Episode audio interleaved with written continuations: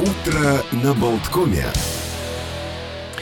6 марта на календаре, и, конечно, много всяких исторических событий случилось в этот день. Ну, в частности, на свет появился один из э, четырех, вот можно сказать, титанов Возрождения, как их называют, Микеланджело Буонаротти, итальянский скульптор, живописец, архитектор и, между прочим, поэт, который сочинял весьма и весьма неплохие стихи, э, был современником э, Леонардо да Винчи, Рафаэля, ну и среди других, конечно, титанов Возрождения рождения Сандро Боттичелли, Джорджоне, Тециана, он выделялся своим просто, я бы сказал, размахом, поскольку еще в раннем возрасте, в, будучи еще совсем молодым, начинающим э, художником, он э, первой же своей работы большой пьета «Оплакивание Христа» покорил публику, потому что это было что-то совершенно невиданное до тех пор, вот э, удивительнейшее удивительнейшее внимание к деталям, и вот это вот просто э, всех потрясло, потому что тогда Микеланджело было всего лишь 25 лет. Затем ему поручили создать Давида, и это, в принципе, скульптура, которая была сделана из испорченного куска мрамора, который испортил до него некий, вот оставшийся, вот, по-моему, неизвестно, э, другой скульптор. Он сумел из этого испорченного куска создать просто мировой шедевр, который установили э, флорентийцы на площади перед Дворцом правительства в назидании власти, как следует защищать Отечество. А затем э, Микеланджело пригласили в Рим, чтобы расписать потолок Сикстинской капеллы, и эту работу он выполнял 4 года, рисуя часто буквально вниз головой, вот э, в положении лежа, из-за чего у него э, появились проблемы со зрением, он долгое время видел все как будто бы перевернутом виде. 500 квадратных метров, на которых размещены более свыше тысячи фигур. Это библейские персонажи, э, притча о сотворении мира, страшный суд на алтарной стене капеллы.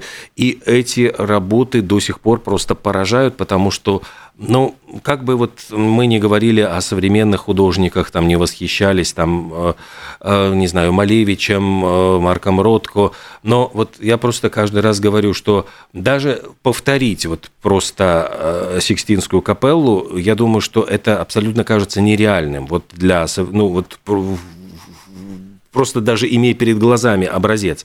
А Микеланджело создал, придумал своим воображением вот все эти хрестоматийные сцены, и это просто как вот какое-то, не знаю, кино, вот которое э, придумывает э, гениальный мастер, и, конечно, превзойти Микеланджело, наверное, э, будет э, невозможно на ближайшие тысячи лет.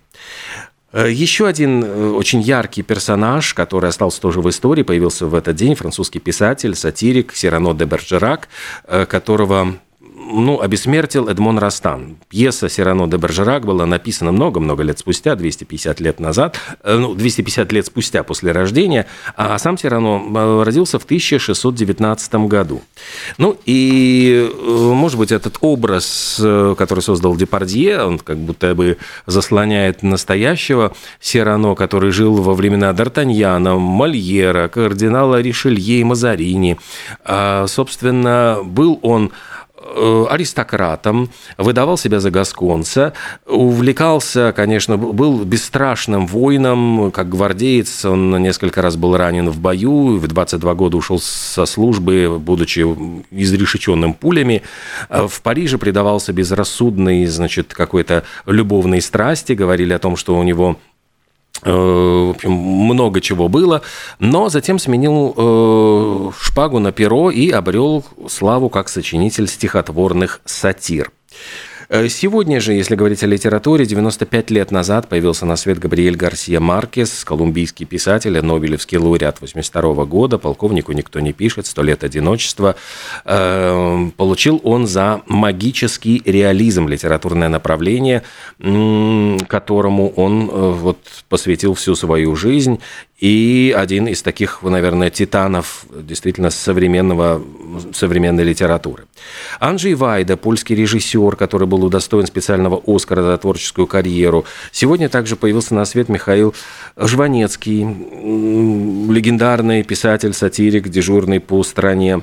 Э, Дэвид Гилмор, день рождения одного из, э, ну, таких вот Не то чтобы он не был основателем, он пришел уже на место э, Сида Баррета, но э, внес очень большую лепту в создание вот того самого стиля незабываемого Pink Floyd и включен в зал славы рок-н-ролла в составе группы. Ну, а еще, э, если говорить про музыку, вот что случилось в этот день в разные годы, в 2008 году британская благотворительная организация обратила внимание на то, что среди молодежи возникают проблемы повреждения слуха после прослушивания громкой музыки.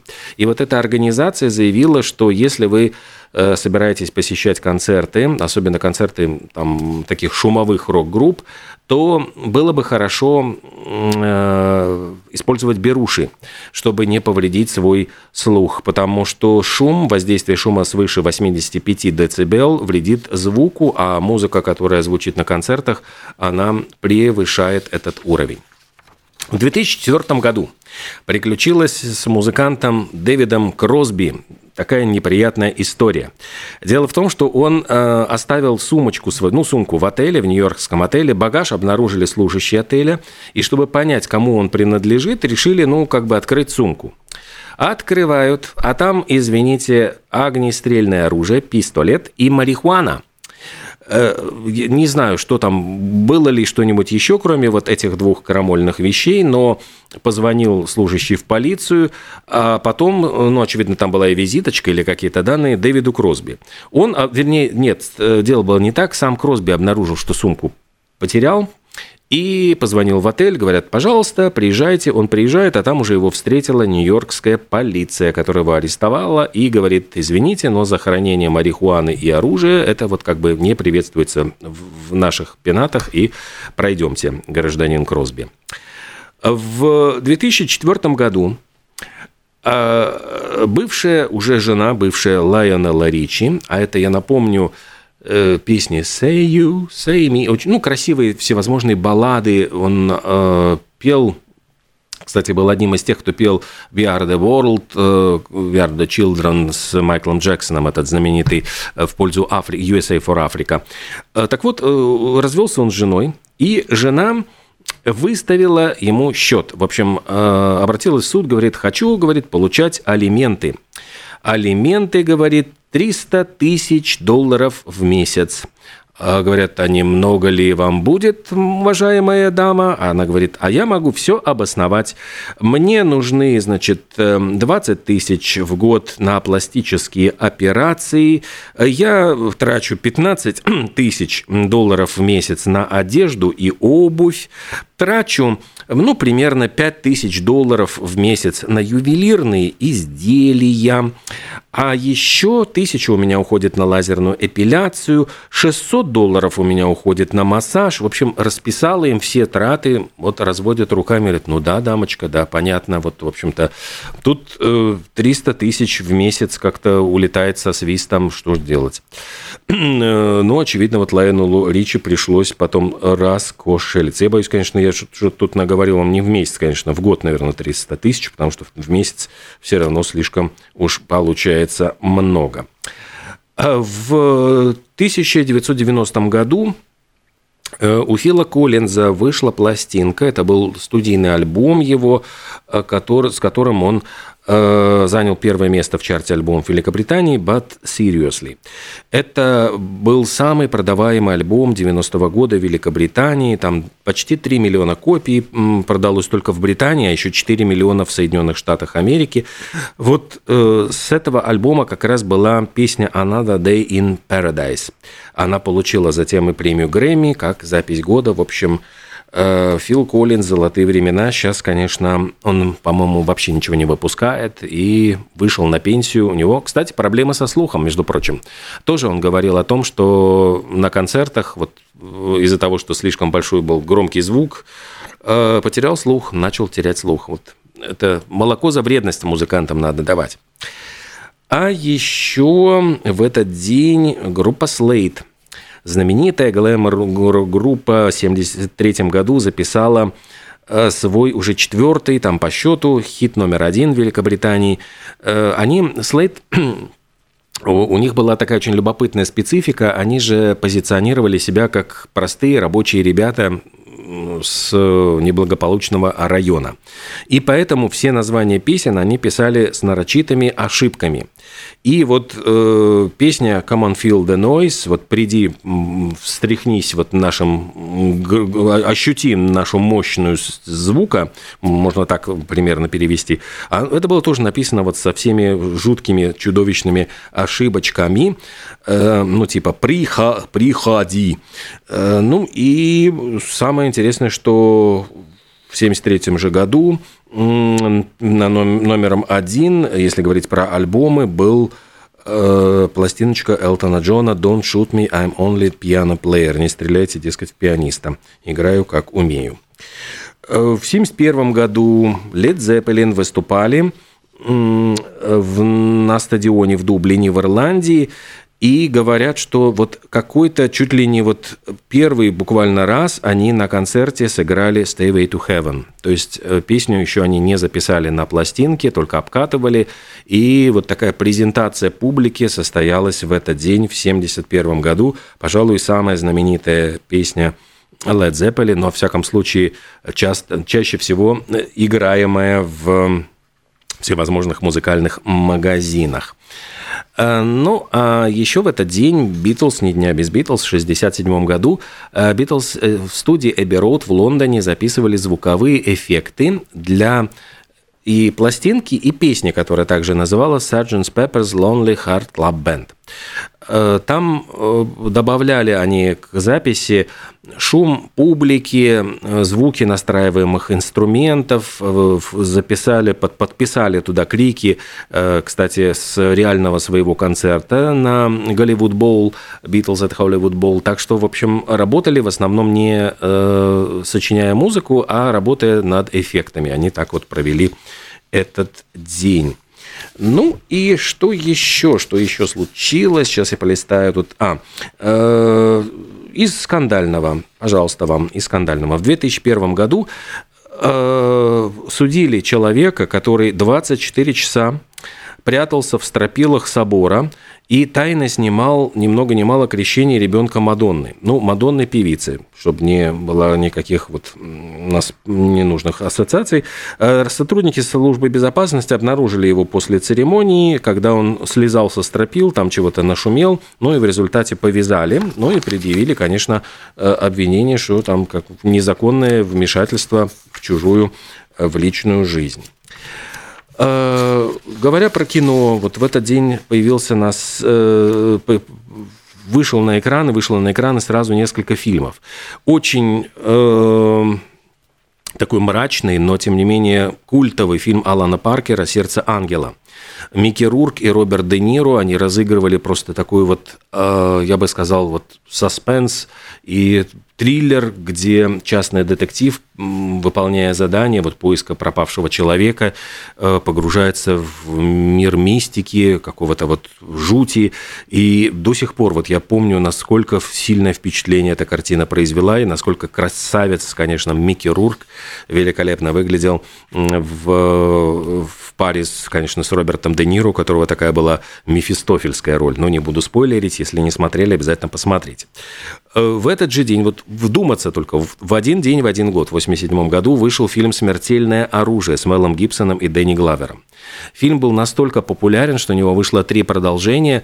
Э, Мел Гибсон играл в этой картине такого э, ну, отчаявшегося полицейского, у которого после смерти жены Э, просто отсутствуют тормоза. Он практически ну, одержим суицидальными мыслями, но это приводит к тому, что он совершенно бесстрашен. Он лезет на рожон под пули, он ищет как будто бы смерти вот от, от, от, бандитской пули, но при этом ему в пару дают уже такого э, предпенсионного возраста э, полицейского, которого сыграл Дэнни Главер, которого коронная фраза в, этом, в этой серии фильмов «Я слишком стар для этого дерьма. Вот практически они вдвоем, такая комичная пара, которая затем присоединился Джо Пэши, там, ну, об, об, фильм обрастала, обрастала какими-то героями, но первая картина, она просто имела оглушительный совершенно успех, и, конечно, очень полюбилась зрителям. К сожалению, вот уже скончался и режиссер вот всей этой франшизы.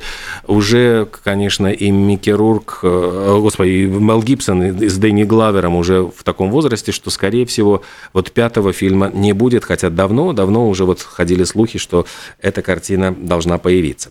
А в 1975 году вышел на киноэкраны итальяно-французский фильм «Зорро» с Аленом Делоном.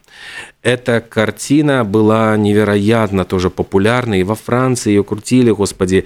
Э, красивая музыка. Ален Делон, наверное, ну, мне кажется, что он самый хрестоматийный, да простит меня Бандерас, потому что когда появились американские картины с Бандерасом, и приезжал э, сюда, э, кстати, на Балтийскую жемчужину Ален Делон, вот мне посчастливилось э, быть на пресс-конференции, где я задал Делону вопрос, а почему вот вы, ну, я знаю, что его приглашали сыграть э, в Голливуде, как бы роль, по-моему, которую потом сыграл Энтони Хопкинс, там, которого, э, человека, который передает, дескать, вот эту маску, шпагу, там, следующему Зору, и Ален Делон сказал, что я не хотел играть вот именно уходящего на пенсию Зоро, потому что я хотел остаться вот тем самым вечным Зоро, который, которого обожаю окружают зрители. Так что красиво, в общем, красиво ответил, и мне кажется, что был абсолютно прав и справедлив, потому что Зорро Делона в моем детстве, наверное, это был просто кумир номер один. Все бегали э, в восторге от него. А что еще? Вот э, прочитал очень забавный такой лайфхак, где искать себе пару для знакомства. Один израильтянин значит, узнав о том, что сейчас на улицах Тель-Авива проходят масштабные акции протеста, и, э, по-моему, там, я не знаю почему, но в основном протестуют женщины. Вот сейчас я боюсь ошибиться причины, по которым выходят. Но, короче говоря, он решил там себе искать пару а, олдскульным образом. Никакие не тиндеры, шминдеры, никакие там не фейсбуки, шмейсбуки. В общем, пошел, взял э, плакатик, взял табличку. На нем было написано «Холост», и ниже был э, номер его телефона. И вот этот 34-летний холостяк из Тель-Авива вышел на протесты. Ну, и его поймали, значит, журналисты стали задавать вопросы, и он говорит, ну как, ну я, говорит, аналитик из высокотехнологичной компании, э, не пользуюсь Spotify, слушаю техно, э, там, ну, в общем, он все рассказал, что там лев по гороскопу э, и так далее, и так далее, говорит, ну, с одной стороны, хотел, чтобы люди улыбнулись, а если мне удастся найти девушку для отношений, это будет приятным бонусом, объяснил он, когда его спросили, зачем он пришел на митинг с табличкой. Собственно говоря, ищет девушку с добрым сердцем и чувством юмора. Будем надеяться, что найдет, потому что действительно э, хочется верить, что еще не все у нас захватили, вот эти высокие технологии, и есть возможность найти любовь вот хотя бы вот таким стареньким, простым способом. А еще, э, вот мы все знаем, что Цукерберг Э, объявил там о создании метавселенной, и вот сейчас ведет разработки.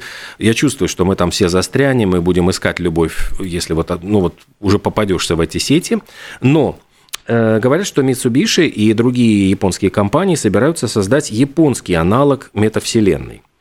И вот сейчас объединяются японские там всевозможные финансовые, производственные компании для того, чтобы создать инфраструктуру такой открытой метавселенной. И там ряд компаний, которые производят э, ну, всякие там и автомобили и прочее, прочее, говорят о том, что эта метавселенная будет называться, в общем, какое-то непроизносимое японское слово. И э, цель этого альянса создать виртуальный мир для подключения к различным Web3 сервисам, э, созданным как компаниями, так и государственными учреждениями. Обещают автообучающиеся аватары, которые будут собирать информацию. Э, обещают еще какие-то геймифицированные метавселенные. В общем, страшно, как страшно жить, как страшно э, жить. Ну и вот мы пока смотрим на часы, вот сколько там времени э, на часах. Между тем, ученые определили новый способ измерения времени. Собственно говоря, мы сейчас э, используем что? Колеблющиеся маятники, тикающие часы. Ну, у многих, конечно, вот чаще всего это часы в, в телефоне и так далее. Но как объясняют ученые, для того, чтобы подсчитать секунды, ну вот тогда и сейчас, э, ученые Упсальского университета в Швеции говорят о том, что, согласно их исследованиям, они говорят, что вот эти подсчеты на квантовом уровне не работают, потому что э, там наступает такой момент, когда когда тогда невозможно предвидеть, а сейчас это понятие слишком туманно. И вот эти секундомеры квантового уровня практически перестают действовать. И вот теперь э, эти упсельские, значит, шведские ученые говорят о том, что они проводят эксперимент над волнообразной природой э, времени, говорят, что, в общем, называют это каким-то хитрым состоянием Ридберга, и открыли якобы они новый способ измерения времени, не требующего точной отправной точки – это меня, честно говоря, удивило. То есть э, теперь, когда будут спрашивать, например, даму, например, неопределенного возраста, столько, сколько вам лет, э, она может, э, я понимаю, фантазировать и говорит, вы знаете, в состоянии Ридберга мне, собственно говоря, вот 17, чувствую себя вот такой вот в душе.